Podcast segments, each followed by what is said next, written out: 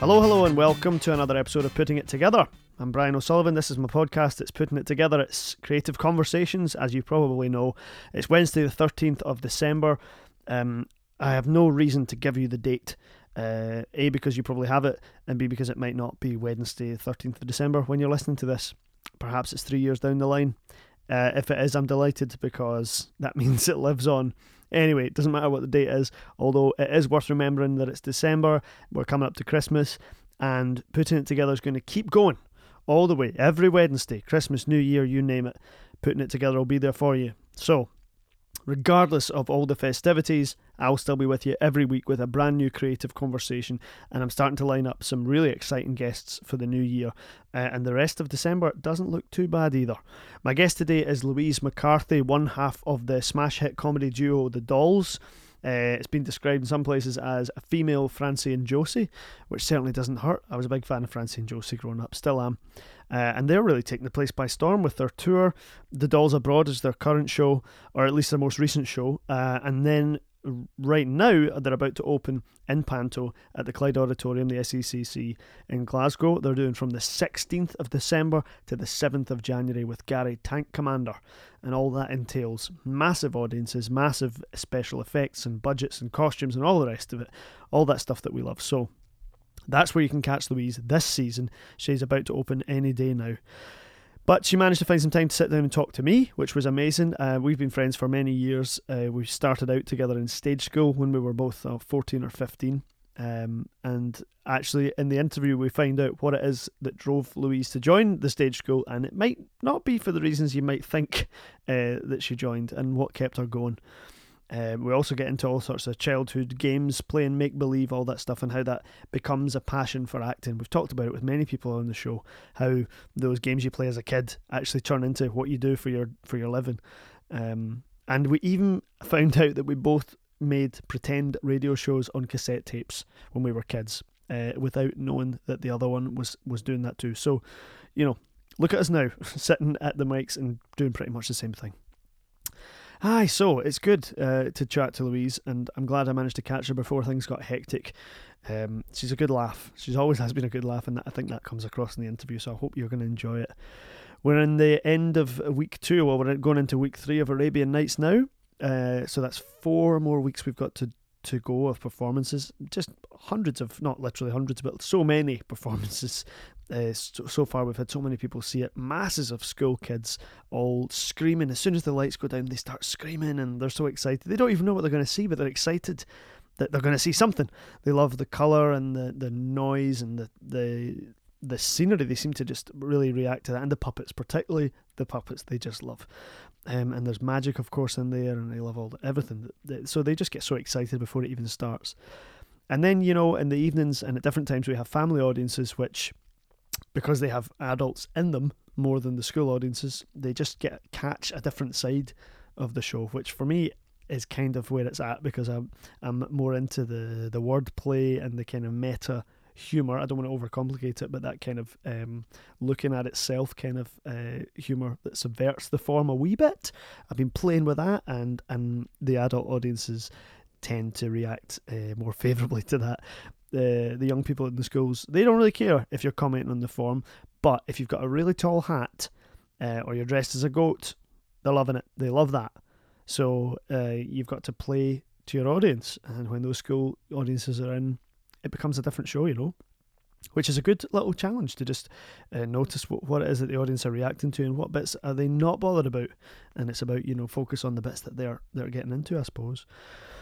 Having said that, w- I'm coming to the end of two days off, so I've not done the show in a couple of days, which seems weird. Um, and I had many, many ambitions. Oh, I was going to do all sorts of things. I was going to be going to the cinema and seeing loads of films, meeting up with various people, and I've done pretty much none of it. I've had lots of sleep and lots of rest, and apart from that, very little, very little. Um, working on the podcast a wee bit, of course, but then as of tomorrow, it's two shows most days uh, until beyond Christmas and New Year. And then I've got Wee Millie, who has been with us for the past week. She's been sort of theatre mascot. She's got everyone gathered round her. Everybody wants to pay attention to her, which she just loves. She's a dog that likes human con- contact, human company. So she's in her element, really. She's living here with me and and Richard, who is my roommate slash landlord, and his dog Fergus, who loves Millie, can't wait to play with her, and Millie is aloof. Let's say she's not particularly interested in Fergus, but she loves going to the theatre. She gets to hang out in the green room. She gets to cuddle people on the couch. She gets to hang out at stage door. Loads of people want to take her for a walk. Loads of people want to give her attention, and, and loads of people want to feed her, which I have to watch because she ends up eating so many so many things in the space of a day. It's getting out of control. Anyway, she'll be with me for a few more days, and uh, then on Thursday she'll she'll head back home, and she'll be back in Glasgow, and you know who knows, she'll get to relax a bit, but she'll be back to her wee pal Maggie, who will annoy her probably just as much as Fergus does. I don't know. She's getting crotchety in her old age. I'm okay with that. I'm getting a bit crotchety in my old age too, so I'm working with that. Maybe she maybe she's picked it up from me, maybe I picked it up from her. I don't know what's going on. Anyway, as you know, Louise McCarthy is about to come on as star of Mamma Mia in the West End of London. She's worked with the National Theatre of Scotland. She's been on TV quite a bit. You'll recognise her when you see her. Also been a mainstay of the Tron Panto for many years. Uh, and now, as I say, the Clyde Auditorium, the Dolls, it's just, it's gone from strength to strength with Louise's career. So it's great to have her on the show. It's, it's a lovely, lovely conversation, a few laughs. I hope you enjoy it as much as I enjoyed having it. And, uh, here she is, Louise McCarthy with me, and we are putting it together.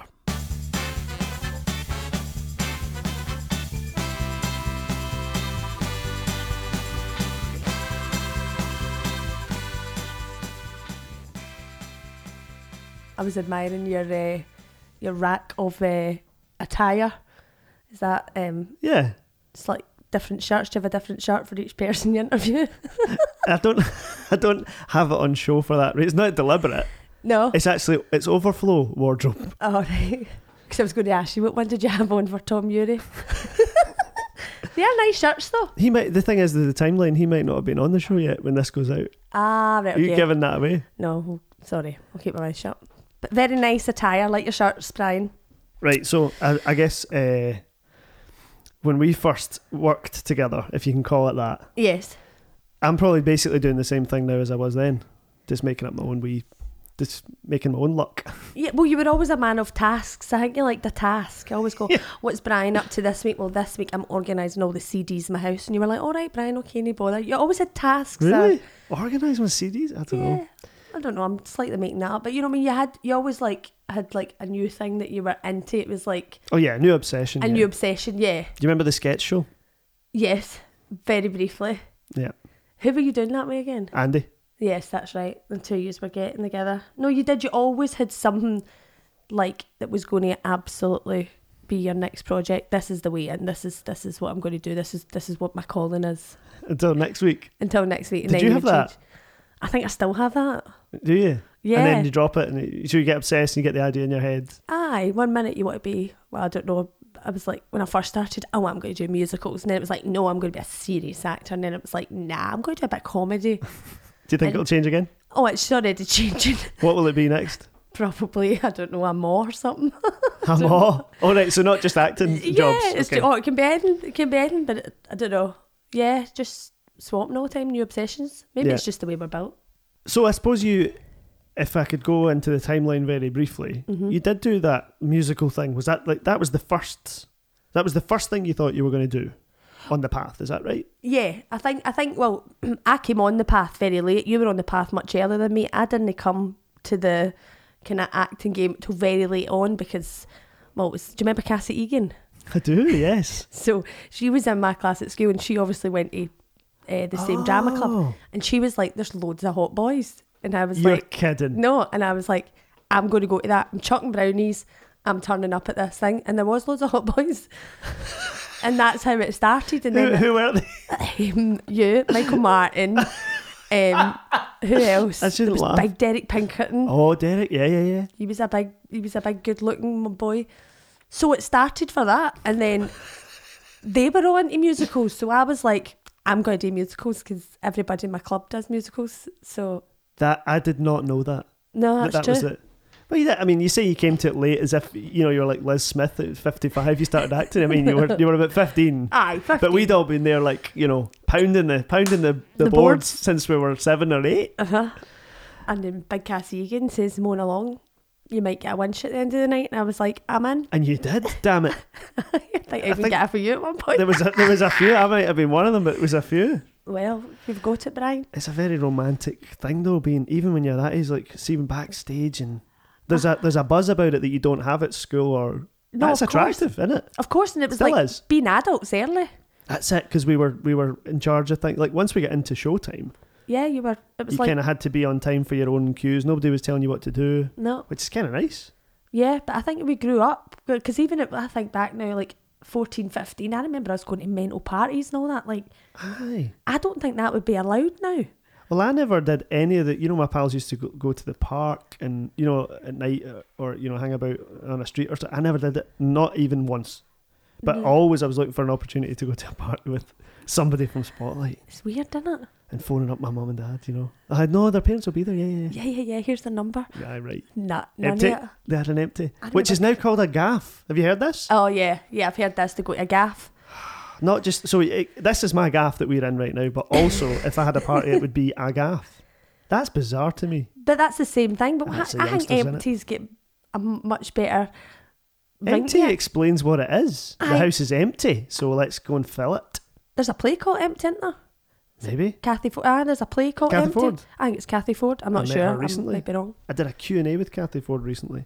Anyway, that's that's But she wrote a play about young people having an empty, and it all goes Ah. pretty wrong. It's really good, actually. She I think. wrote a play called Supply about a, a supply teacher who had a one-hit wonder like 10 years before and when he comes in to teach the class they recognize him or something happens and they end up looking up his video on YouTube for his one-hit wonder and, and talking to him about it. It's good. It was good.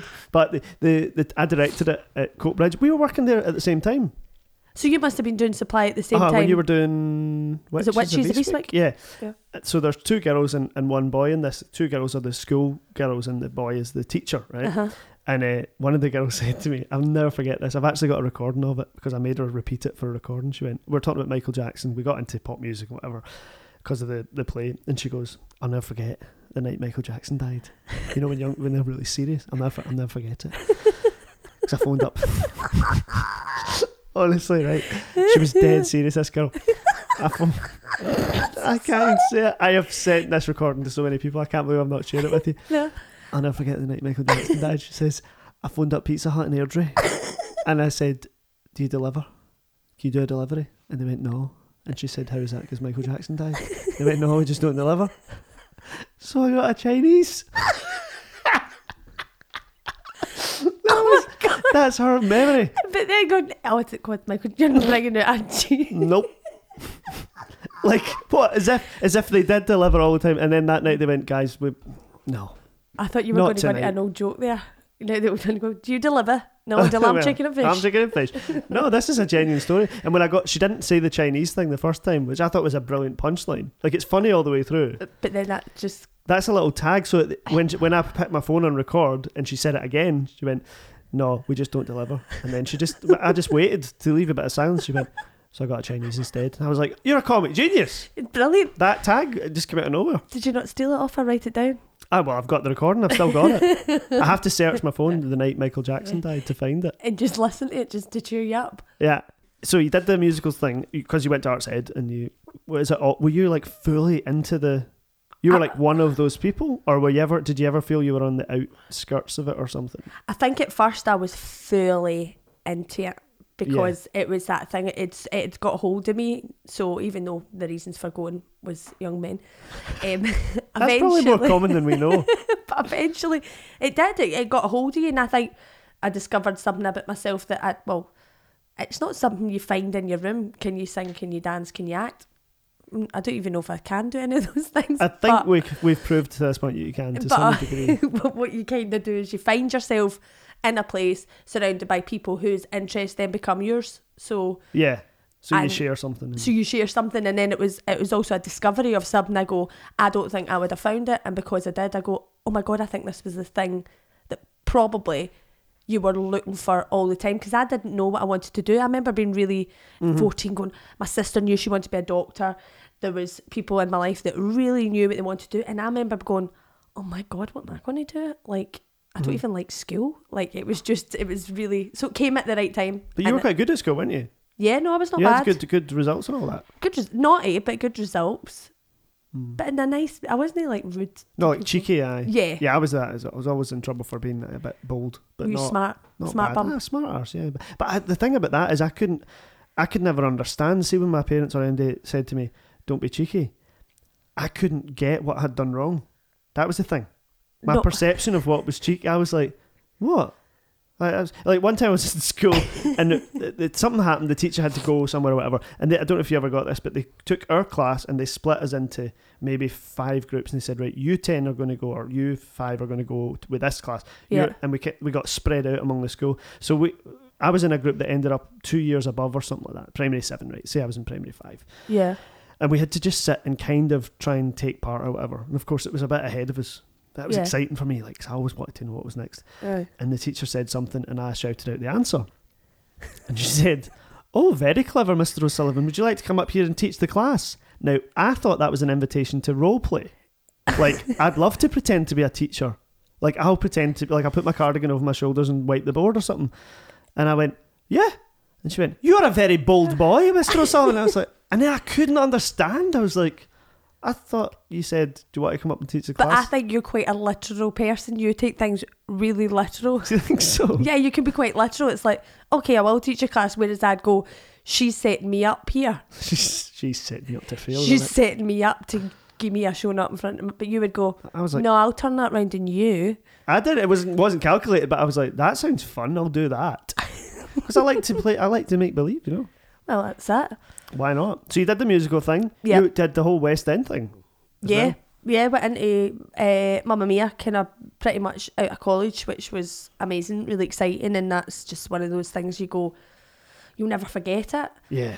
And I was doing it with another Scottish girl at the time from Glasgow, a girl called Miriam Elwell Sutton. I don't know if you know her. Mm, no, I don't think I do. She was in my year at Arts Ed and she was from uh, the south side of Glasgow. Right. And obviously, I'm from Maryhill, Kelvindale kind of area. And the two years, I remember just standing behind it's like they called it a jetty and they had the because it's obviously set in Greece, so it's like you stand behind this little kind of Oh yeah. Greek taverna, but it's on a revolve. So, I remember it. Yeah, I saw it in the West End years so ago. we're like sitting behind it and it's like opening up. And I remember turning around to her and go, Miriam, we're from Glasgow. and she went, I know. And I went, we're in the West End. And she went, I know. And then the two of us popped up and went into the scene. But it'll be a moment I'll never, never forget. Because you do go, we're from Glasgow. It's like you don't deserve it. I don't know if it's a Scottish thing. It's like we're there not definitely is a allowed. bit of that. Yeah. Is it? Don't, let's don't get above your station as well. I just remember. Aye. Oh, don't aye. forget your old arse. Yeah, well, there Huh? we go. Maybe that could be the name of this podcast.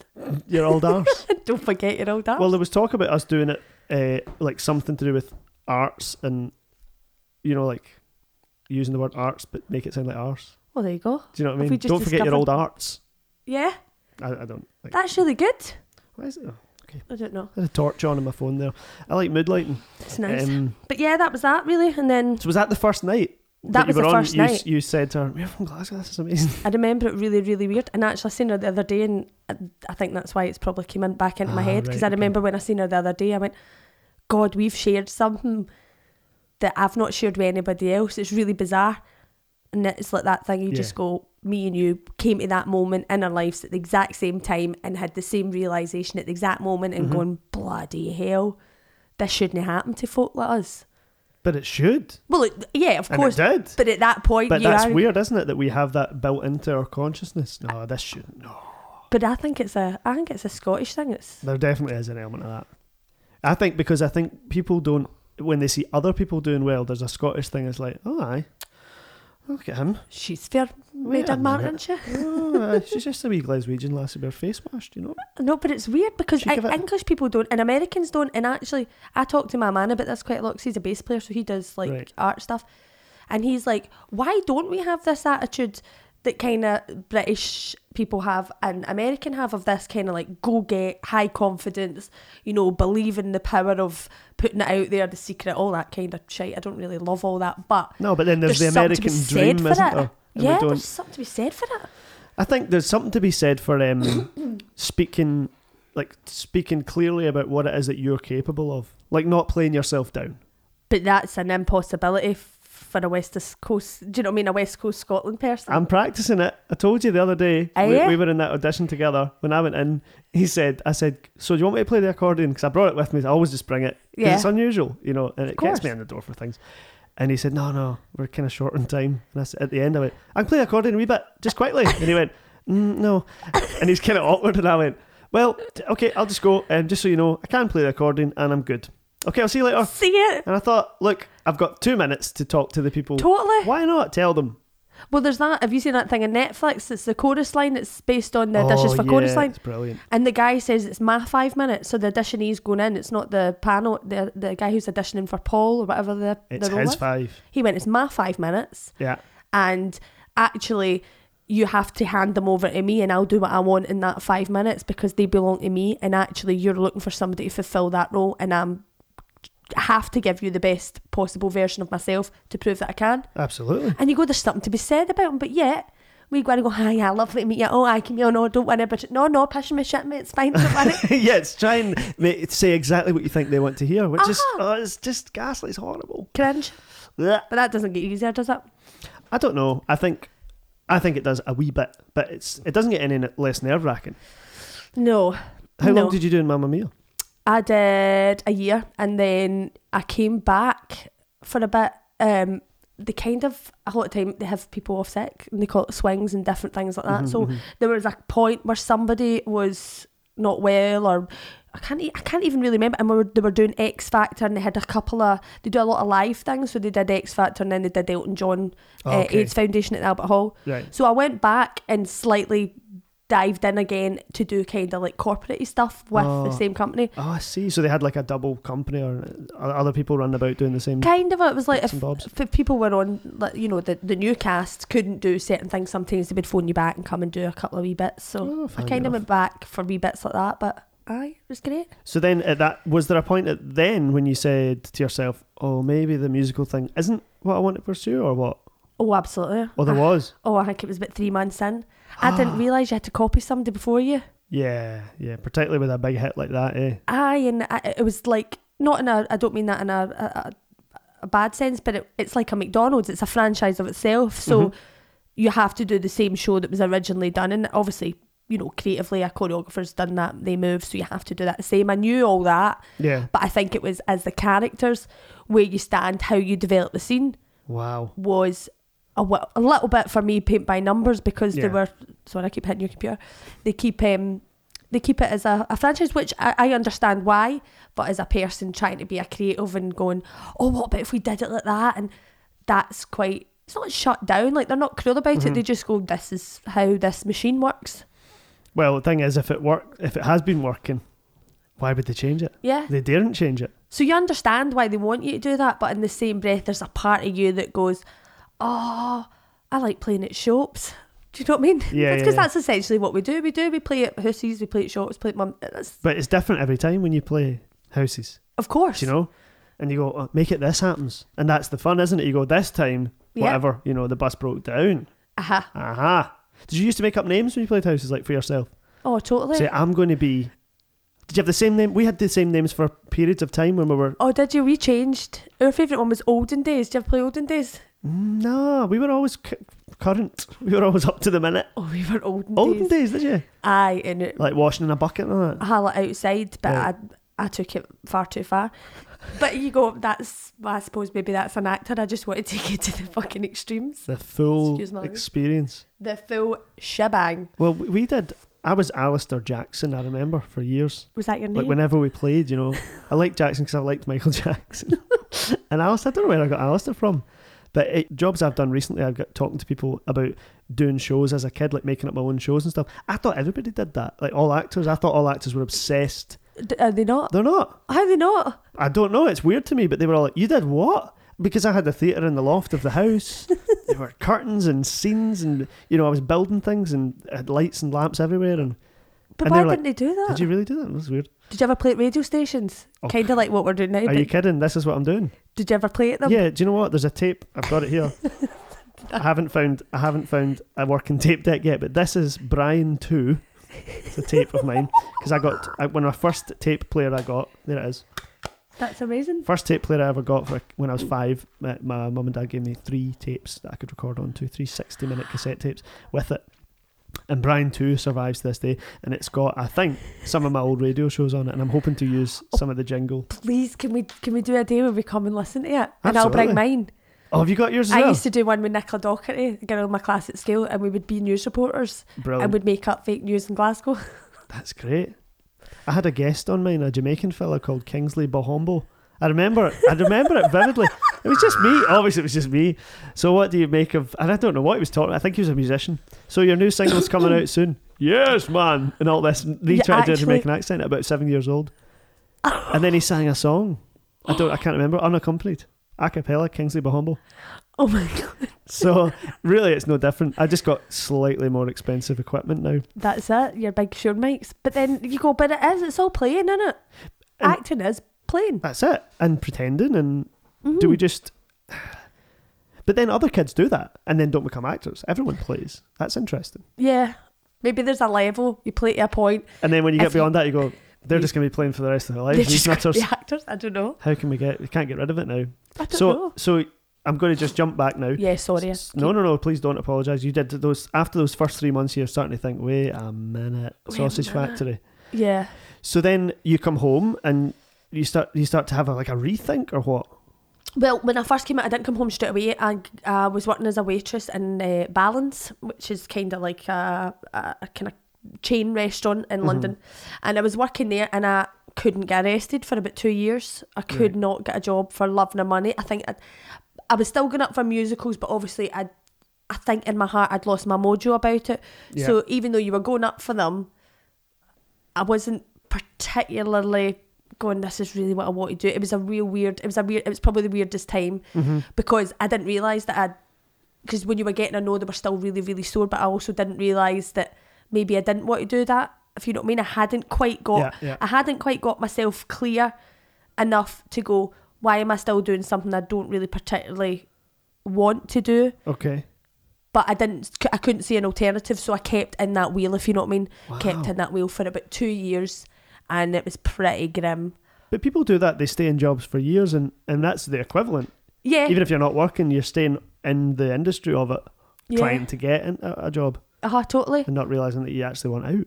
yeah or you wanted to, or I wanted to do something else I could I, I didn't quite get myself clear Mm-hmm. I felt that at three months but just thought oh this is probably just what you get with doing a job for such a long time or this is what you get with being in the one company or Yeah, So I think I hadn't really. So I'd I'd chased it a wee bit of hamster's cage in a ball kind of thing, just going Yeah. round and round and round, and you know getting close, not getting anywhere, all that.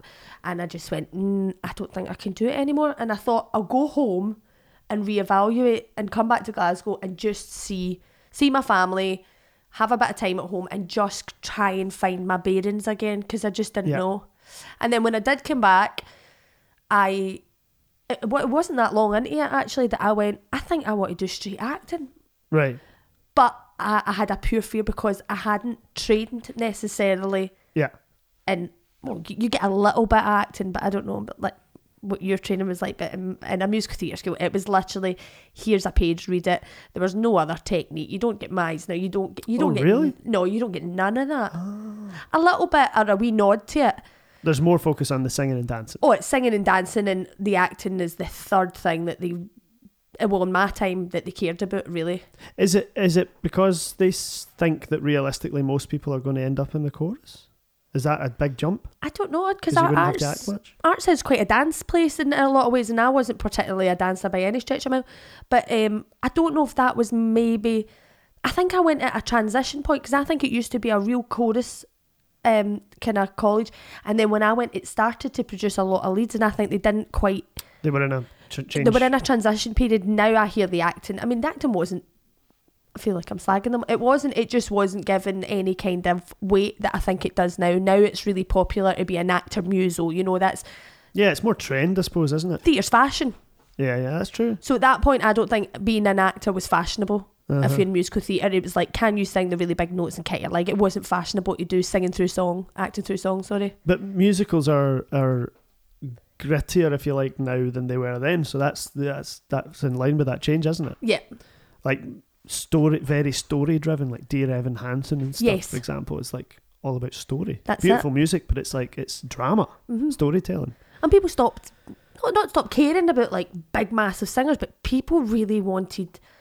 There's nothing better than someone acting their socks off. I don't really mind if they missed a note, if I believe every single part of it. And I think, well, it's fashion. It is. It's fashion. Yeah, that's true. That's true. So then, it's what was the what was the first job that was on the next path, if you like? So I'd kind of said to my agent, don't put me up for musicals. Let's take it off the CV. Let's Oh right, okay. because I, I couldn't get in a door in Scotland because a lot of people thought you were tits and teeth. yeah, And that was actually said to me. you don't go for a lot of musicals in Scotland anyway. No, You won't show up at a lot of musical auditions. never. And it was said to me because Mentioned Week came up, Right. um, which was it, it ended up being the next job. But to try and get in the door, I remember saying to my agent, I think I can do this because I remember reading it at uh, school. It was part of the curriculum. Yes, So I was like, I could totally play Jenny. Like, can I get seen for this? And they were like, Yep, we'll try and get you in. And the NTS came back, and I'm not slagging them because Graham McLaren will tell you to your face. He was like, Absolutely not. She's tits and teeth. I'm not interested. I'm looking for gritty. I'm looking for, Yeah. you know, authentic. And I think at that time, my agents are really, really good. They were like, No, you, you need to see her. Like, and they told some stupid mad story about me chasing a guy at a restaurant, which is a true story. And he went, Okay, I'll see her. Because Oh, you mean like in real life, she's got that kind of she's got thing that, that, you're edge. looking for. Yeah, which Okay. actually makes my agent a really, really good agent because they went, look, okay, Get her I in the get door. that the CV represents something else, but Yeah. as Louise McCarthy is a person, this is a little example of who she is, and I think that you know it could bring something. So he went, all right then, bring her in, and so evidently ended up in that, and that Mm-hmm. was the turning point for me because I went, yes, it was like a, a door had opened, a light bulb had went off, and he's a phenomenal director, Yes. so good that he made me want to be better at my job. That's the whole game, isn't it? yeah, Mm, really? of course. And he taught me things and things that I just thought, my God, it was honestly, it was like a whole world. It was like Willy Wonka's Chocolate Factory, doors had opened, and I went, oh my God, I did do the wrong thing all the time. And that moment of not being in work was for a reason. And it was like, if we puzzles yeah, went yeah. into place, Da-da-da-da-da-da. Rachmaninoff. like, man enough. There you go, Willy Wonka. Love it. So that oh, that's amazing to come from Mamma Mia. You know, if you just take out the middle bit and just go Mamma Mia, men should weep NTS. Yeah, that's the truth. There was a middle bit. How? What was the kind of context of that men should weep? Was it a big tour or was it sitting somewhere for a while? Or Um, it toured, so it toured all round. Um, it sat at the sits for a good bit, so Right. it did the sits I think for about four weeks, and then we went on like a, a big kind of uh, Oh, nice. Scottish tour, um, which was amazing. I got to play places that you never thought you could play, and you play the sets to play your own theatre, and yeah, the sets does have a feeling of home for people like us. I think. oh, I don't know, there's something about that building. It's just magical. there is a magic there. I, I think one of the things about the sets I find is like you can't go to the sets without bumping into fourteen people that you know, Yeah, and and sometimes I love that. You and know, sometimes not actors. Sometimes I walk into the sets and there's my granny's pal. there's real people there. Ah, Yeah, not that actors are real people. Let's not get too much into that. oh well. But like, there people go to that theatre, Well, and it's a people who people's live theatre. nearby and stuff, which I love, is that their aim is to try and get those people to, to, to see if they want to to see theatre. hmm It's cool. No, it's great. So it was yeah, a wee a wee box ticked off the bucket list. And then the NTS, and that was re- relatively early days of NTS. Then, Yeah, I well, think a few years in, but a few years in, Vicky was still there and Uh-huh. uh John Tiffany was still there.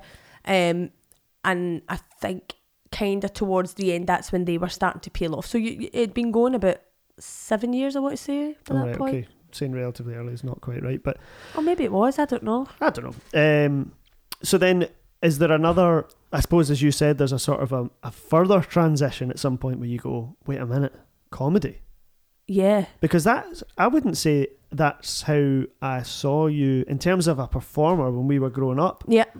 because that's not how you were portrayed and it's not how you were cast, No. and yet personally, you've always been this kind of like vivacious, gritty, funny person. So I don't Thanks very think much. your casting bracket didn't reflect that when you were younger. Like you've said, you got put in almost to this musical theatre mould, and you maybe slightly against your will, or you didn't realise, or something. yeah, I think it was just circumstantial. I suppose it all just things just happen. But do you think there was a was there a moment where you thought, "Hey, comedy, like back to roots," or what? No, because I never found my- I never thought I was a funny person or you know, com as you say, I was never when I looked at plays or I looked at musicals or things that were going on. You know, you you, you do that fantasizing, you do you cast yourself in things and go, what would I play? All the time. And you know, mine was I was never I would never have cast myself in a comedy, which is really weird. So in some respects, I go, have I really? I don't know myself at all. Or do I have a really warped vision of myself? And, and it's that question: How do other people see you, and how do you see yourself? Yeah. which is probably a whole other podcast. Oh god, yeah, that's the Freudian. You have to lie on the couch for that one. Yeah, but I, I don't know. I think what happened was is that I don't know. ah, It was it came out of being skint really, and it was that So many things do. I know, and it was that thing of going. I remember my sister saying to me, "I think you should do comedy." I think she says she found me quite funny, but I don't know why. and she went, "I think comedy's your because it was that thing you came out of midship and you're at that kind of place again. Right? Okay, I've done the acting, I've done the musical. Right? Who am I next? what will I do That's next? that done. Those things are done. Yeah, but you kind of go, they might never phone me again. Do you know what I mean? Yeah, oh Because yeah. you do, it's, you're paranoid that you've done a rubbish job, but you, you didn't. But that thing of going, right, they might never phone me again. So what can I do next and what can I achieve next? Right, maybe I'll do a bit of comedy. And then my sister went, oh no, I think you, I think you'd be all right at that. And then, yeah, I don't know. So what happened in terms of work? That, that in terms of confirmed that? work, um, well, I, I was doing odd mores, and so I was starting to kind of get, you know, jobs coming in and get my, a, a reputation for myself here, you know, Yeah. as a, as an actor because I didn't train here, and nobody really knew me. So it was all about trying to get in at the Oramore, get in at NCS, all these kind of companies, so that people knew that you existed here. That's the whole game, isn't it? Totally Especially here. and because you trained somewhere else, you were like, well, nobody will know me for the academy. Nobody will know me coming up as kind of like a young pup. Mm-hmm. You've Gamta just though. well, Gamta, but they're like we're legends in their own right. Well, we just get caught spotlight. I know it's weird, isn't it? I still call it spotlight. Three pound at a door. Did you pay three pounds at spotlight? Three pound at a door, and we did ballet in the back of your chair. I remember five pound. You had to st- your name got Oh. called and you had to take take your five pound up to the desk. Oh, was it a five? Maybe it was a five. Oh no, I mean there were there were periods anyway. It's Gamta now and it's very serious. Very serious. Do you put it? Is it on your CV Um, is it? to give you some Glasgow kind of training? Yeah, I think cred? it is. I think I've got everything that I've ever done. Yeah, Fire I'm sure on it then. is. Well, it's part of who you are and what you are and Mm-hmm. what made you. Now, It also trained you in panto, didn't it? oh my Spot- god, Eh. Your spotlight stage school days were, were panto days, like It- mine. I think it's the main basis of your training is that panto. We were talking about this the other day and how Yeah, you know it's definitely shaped me to be who I am as a performer, and I've got a lot to thank that school for because I would never have done this as a job had I not went there. yeah, absolutely. Never. I don't think I ever would. I think I'd have been a probably like a karaoke singer, like a struggle. What's it called? Right, a yeah, closet performer. Yeah, like doing club circuits and whatnot. Aye. It's tough, you know. But then the the whole the whole panto thing is an interesting argument because it gets a in some places it gets a bad rep, doesn't it? yeah. Oh, just it's just a panto. You hear that, don't you? It's just a panto, and I Just a think panto. no way, man. Try doing it. I think it's a the hardest thing you'll ever physically do as Oh, a absolutely. performer. what a challenge. and uh, you know the length of time you do it into what energy it's harder than an eight show a week musical Mm-hmm. defo Definitely. And and that that thing that comes from the audience that you don't get in other shows. That particular feeling that a panto audience has, they're in a state of mind that isn't similar no Mm-hmm. to people going to see a musical. It's a time of year. And they know some people on the stage, they feel like they know them personally. totally You know, like how many kids? I mean, for m- me as an example, like I felt like Gerard Kelly kind of lived at the Kings, and I would go and see him every year. And it, you thought you never left that building at yeah, night and I kind of whatever that character was that he played, I kind of because it was the same every year. I felt like I sort of knew that guy. of course It was comforting, kind of like listening to Terry Wogan on the radio or something. It was just there. It was an institution. It You know was what you're warming. Yeah, that's not easy to do no to keep up. You know, no and also to have interest and people still want to come back and see you because especially now the world is fast as you know as fast as anything and I Yeah, go yeah. how do you maintain that because that's the hardest thing now like people used to watch these programs and go and see pantos for years and see the same person whereas everybody wants everything so fast now and you go well things change so quickly. so quickly and it's like oh well they sold 14 tickets in the panel so we'll get a new name for the new one because you know we're i'm yeah, like yeah, i think people are crying out for for nostalgia yeah, and some longevity over you know things over a period of absolutely time. and he he did that But there's absolutely amazingly there's a trend going. It, things come full circle, I think. And I, what I've noticed recently is that things we're getting used to seeing longer things again, not Yes. just in theatre, but although we are because we're seeing s- things over multiple parts. Angels in America, the James plays, um, Re- Restless House trilogy, yeah and then we're into box sets and binging and you know episode after episode after episode. So we're getting. And we've come full circle Uh-huh. because we used to bite size. We were all bite size, weren't we, in the early two thousands? yeah totally and it's all came back round Is that is that a good thing for theatre? Do you think? I think so because I miss watching a story. And we, I was talking about this the other day, and there's well, there's amazing theatre about. There's a lot of theatre that I think is really clever and really amazing and uses like you know really amazing technology to achieve different things but i think it's getting to the point we've seen these things and they are amazing and they have a place absolutely but i just want to sit and watch a story Yeah. that tells me a story. I feel something. I go through an emotion or I go through a journey with whoever it is that's telling me that story, and I come out the theatre and go, "I had a brilliant night. I really enjoyed that." Whereas a lot of the Yeah. time recently, it's like, "Oh God, it was so technically challenged," and "Oh, Yeah, sorry, yeah. I've knocked that off." Oh, it was so, um, you know, pushed to the extremes of Yeah. How there were far can we push Trapeze and flying and videos and yeah. you know fancy fancy effects. I want a story. Like people, people are getting nostalgic. Like we were talking about this as well. Like I miss good soaps. Remember Brookside, Trevor Jordan, Trevor Trevor Jordash under the patio. Amazing story. Yeah. But it's just a general story about real life. Yeah, I think that's the true. world want that now.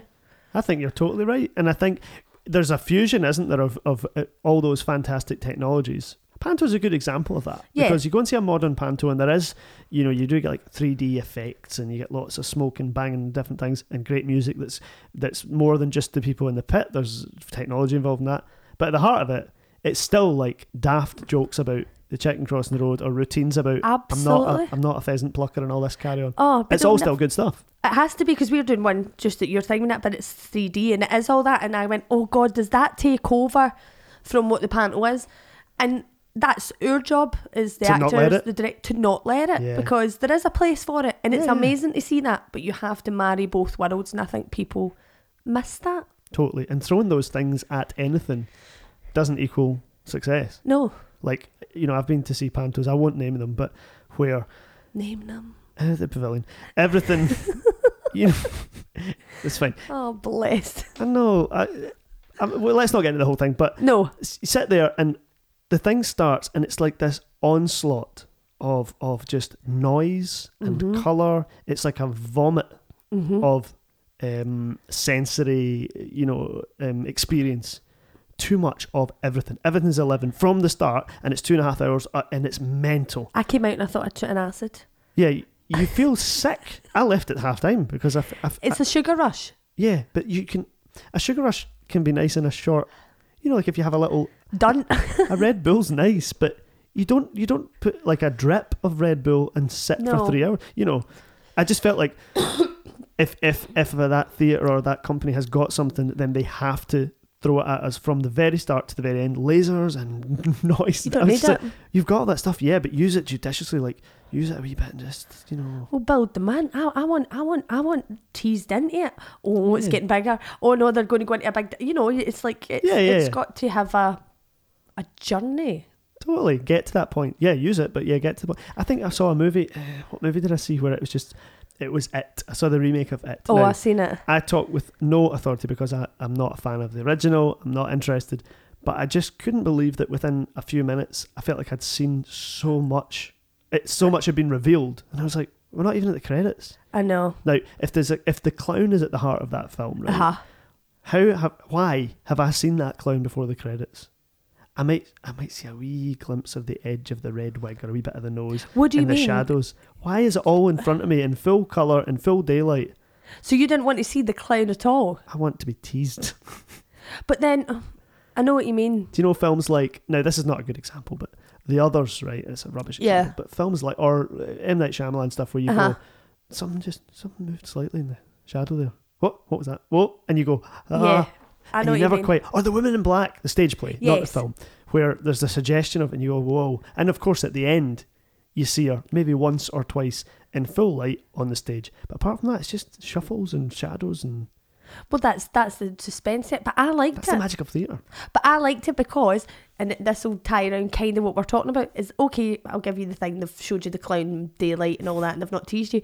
But do you know what it did? It incorporated the absolute epitome of 80s music, eh, eh, 80s mov- movies, like Stand By Me, The Goonies, and it brought together, I thought, for the first time in ages, the the kind of thing that made those movies so special and it put it in modern and I think that's why that's why I really liked it That friendship thing that they did so well. it was like yeah. Stand By Me. It was kind of, it was all that kind of amalgamated together sure. that I actually stopped thinking I was watching a horror movie, which was maybe a mistake on their part, Mm. but I took something really enjoyable for enjoyable from it. Okay, well, I think Well done for your reasoned argument. Yeah, no. I still hated it, but that's Still all right. needed it. That's all right. Um, so then, then Panto features heavily. We talked about that, that as a training. Um, you did the Tron more, more than once, didn't you? Eh, three times I've done the Tron now. Was it three in a row? No, it was one one year, and then I moved to Perth, and then I came back and did two in a row. Oh, so you did one at Perth. Yeah, one Was- with Perth. Was that an Alan McHugh as well? Eh, that was an Almacure, yes. And all the Trons were Johnny's. That's correct. Yep. They're amazing. No, that's a lie. oh no, you did this one. The very first one was Johnny's. Um, Mm-hmm. Then obviously I went to Perth on Animal Q script, and then when I came back to do the third one, it was uh, Dave um, David Ireland. David Ireland, Ah, so and you then did back to Johnny. previously. Yeah, yeah, yeah. I only saw the most recent one, Johnny's one. Snog Queen. Yes, yes, Good. yes. And it was amazing. It's amazing. And to see, uh, I think it's cool. The great thing about Panto is that we've got all those traditions that we're allowed to play with, Mhm. like all those great rules that we're uh, allowed to break. yeah. And watching, John, watching Johnny break them in a really clever way Oh, he's is a joy. yeah, he's a proper He's an, a master at that. oh a master. Yeah. I am jealous as anything of that boy's talent because you go oh, it just completely. you just put it all together and it's everything you kind of want and more. It brings the old with the new, with the breaking of the rules, with original music. I really love the original I do music. too. Some of that, some of that old, not old school, but like that great skilled musical theatre stuff being shown. I love People it. singing really well, good harmonies, good, well written songs. I love it. And I like the pop thing and all that, but I kind of go, sometimes they shoehorn it in and I go, it doesn't match the story. You've just put that. It can be a bit easy. Uh huh. Yeah, I think. And I go, oh no. If it's good, I like if the lyrics are cleverly rewritten. yes. That's good. Uh, I saw one at the Oran Moor and it was, um, you know, that song Woman, W O M A N. Yeah. And it was, I'm a woman, W U double M I N. Yeah. and and then obviously all the other lyrics fit right, you know. And to see Dave Anderson up in the ridiculous drag, you know, you can't beat that. No, you can't. And it's clever and it's proper made to be slightly Glaswegian, but, you know, using old school kind of bluesy tunes or. Yeah, yeah, yeah. Soul so tunes. many things brought together. But that's why I like Tron. I like because it's original music. It gives MDs a chance, you know, to actually. I think it's the only thing in Scotland actually. And it, I know it's a panto, but in a way, it's a musical. It's the A guy only. writing a new mu- a person, sorry, writing, Writing a, new, musical. You don't get that so much. no, I think it's the only which place. is sad. actually. Yes. So, um, love and that. then and then I suppose Panto brings us on fairly neatly to your big project at the minute, which is the dolls. yes, What? How would you, for someone who hadn't seen it or had any experience of it, how would you describe what this is? um, I think I would probably. uh, It's, it's not my it's somebody else's words, but I, I did think it was quite a good. It's kind of female Francie and Josie. Right.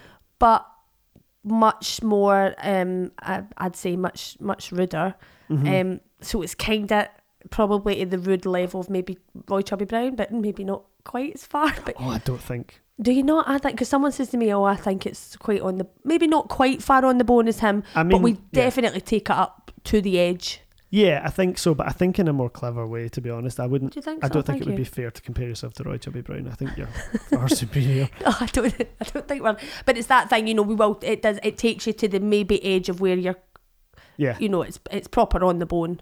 it makes at first people. There's a lot of times when people laugh, but there's a lot of times people go, "Oh!" Uh-huh. There's a gasp. There's a gasping kind of laughter, it's which shock value. is yeah, which is great fun. But that's what I love. But and I think it's that thing of going, do you do something that you really find funny, or do you do something to make other people laugh? And I think the secret is is in the combination Mm. Where because do you you, find have to two, love it. Yeah, And it's like a lot of people don't like Frankie Boyle because he's really on a line. He's a different line from us. It's Sure. not the same thing, but. That's why I really laugh because I'm half shocked oh and totally. half going, that's funny. Because what happens is you catch yourself laughing, and then you stop and you go, "Oh, I shouldn't." Yeah, and then you that place laugh. is really interesting because you love go, "That's wrong. I'm bad or something." But he's That's when catching you out. really laugh, innit? That's clever. That's real, and it's visceral. And then Yes. and then you stop yourself, and then you're socially aware, and you go, "Oh, I better not. I better not." So we've got to be careful. This is a, we're playing a game all the time. Ah, with yourself. But the, do- you're right about it- So it's if you can fancy make yourself Josie laugh. type thing. Mhm. I think that's how I would describe it. But you know, modern version. We're obviously two women. We're not two men. But it's still it has that nostalgic feel. That you borrow from the Great Double Acts in the sense of how that relationship works. Yeah, it has the same principles and the same values because there's a reason why that works. And if it's not broke, don't fix. Absolutely. Don't fix that kind of uh, pattern or, or Yeah. what is it? I don't know. Like, is it blue? Is it blueprint? Don't don't Yeah, change the yeah. blueprint of it. Sure. But we've just modernised it, I think, and it's that thing of going. what do women really talk about and what really makes us laugh and we're in the toilet with our girlfriends and you know Yeah, the yeah. things that women say hmm you would never have heard them say so many like so many years ago we can say what we want now Absolutely. and i think that's what me and gail have tried to do And is it? I- I mean, obviously, it's it's aimed at women, yeah but it's for everybody, isn't it? Well, it's not Yeah. for kids. no it's not for kids it's not But- for the kids it's not for faint-hearted it's not if you're easily offended But what's your audience demographic like? If if you had a look oh at it's it, massive but we, we thought it would be like older people Mhm. But actually, because it's quite ruckus, it's quite, you know, it is on that bone that you find it, lassies at 16, because it's an over 16s we put it as. Mhm. And you find we've got we've got people coming for 16, kid, not kids, that's terrible, but people going, 15, I can't wait till I'm 16, I come and see it. Because Really? they recognise their mums in it or their aunties and they go, oh, you're stole at my auntie such and such, you're, oh, you're stole at my sister Mm-hmm. so it's it's observational comedy that I think demographically takes people from a young age because they recognise older people in their generation, and then it's older people recognising themselves. and it's Scottishness as well, which people see and identify with. Yeah, When I was five years old, I loved Ricky Fulton, Scotch and Rye. obsessed. I got to watch the videos, but my mum would come and fast forward the bits. You know, there was rude always like bits. two little raunchy scenes, like where so- uh, what was her name, Claire? Uh, oh, Claire Nielsen would be like in her underwear and she would say, "Oh, hello, Santa," and she'd be doing some sexy voice, and it would just be the most the daftest thing.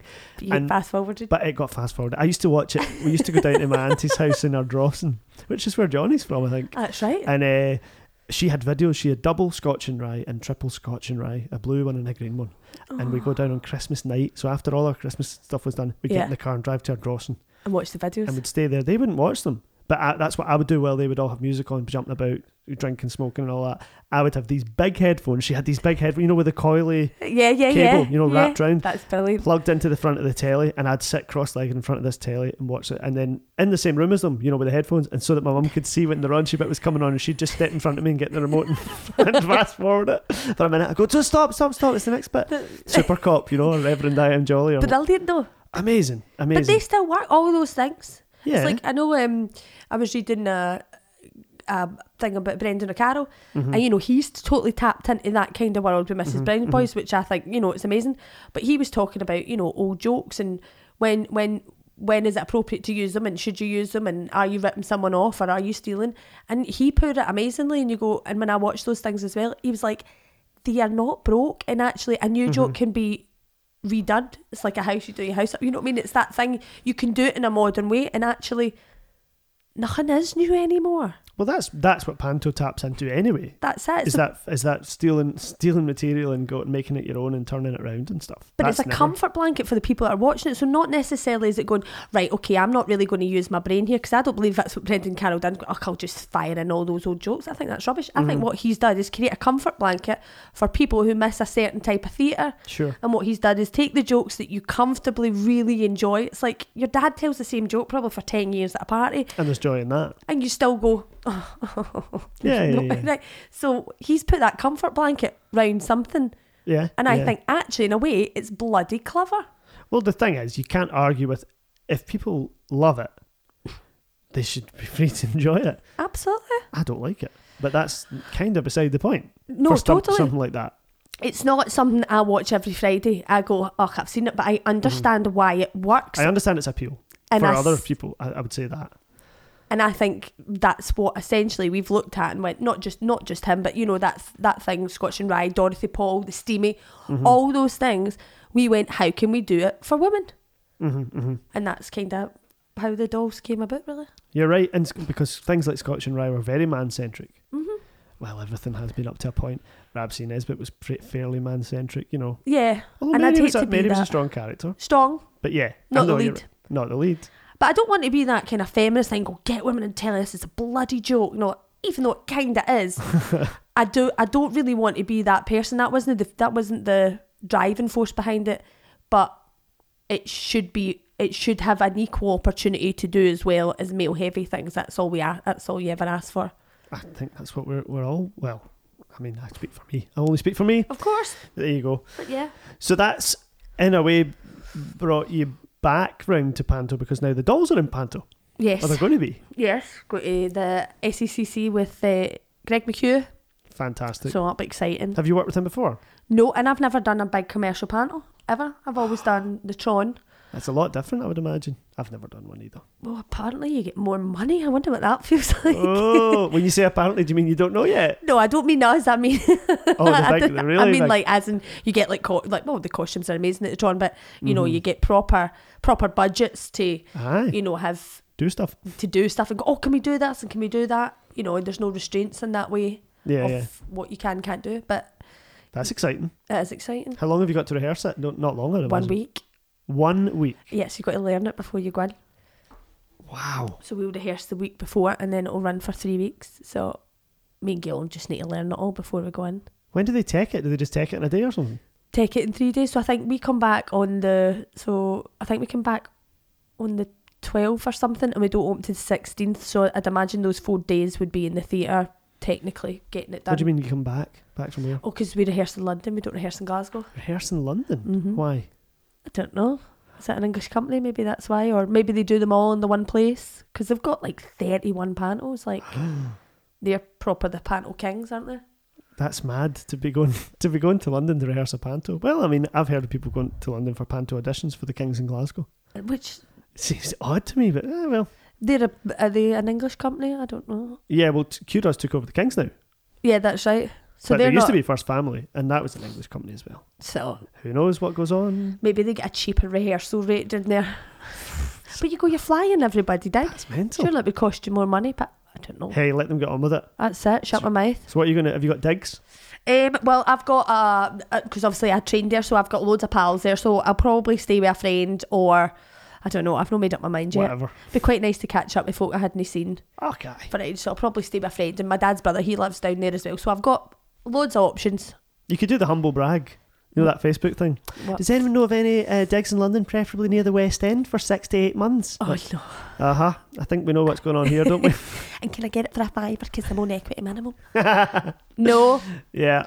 Well, I've got my digs in Edinburgh. I'm going to just go. I was. I'm doing a Christmas show in Edinburgh, and I was going to Amazing. maybe do commute for a couple of weeks, and, ra- and then I thought, do you know what? Don't do it to I yourself. can't be bothered. I'll just do it from the f- first day to the last day booked. Don't do it to yourself. Five minutes from the from the work. I've done it and you end up in a panic and all that and oh it's just Getting not up at worth seven it. in the morning. I can. I'm five minutes from it. I can get up at nine.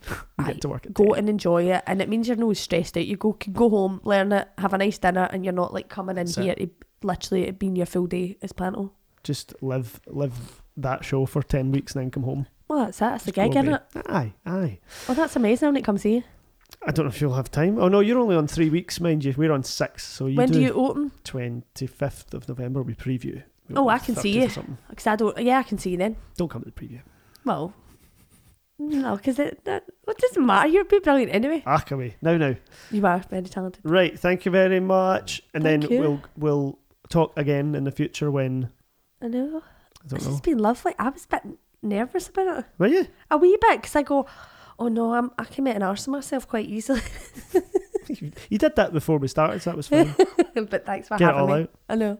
was good. It was good. No, I enjoyed it. See you next time. See you next time. Bye.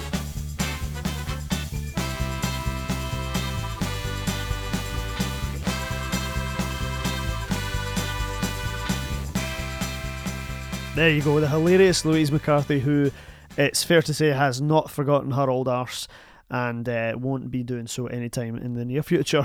She's brilliant. It's great to chat to her, and I just hope I can get a chance to see her in that panto because I know she'll be fantastic.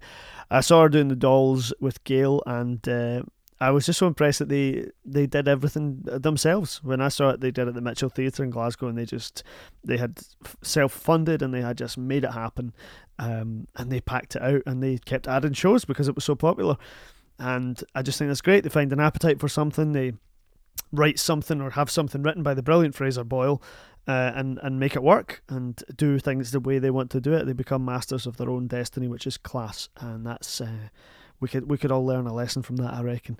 So there you go. Wonderful, Louise McCarthy, and uh, next week another exciting guest. Every Wednesday, remember that putting it together. It's on Apple Podcasts, and you can subscribe. It's totally free, as you know.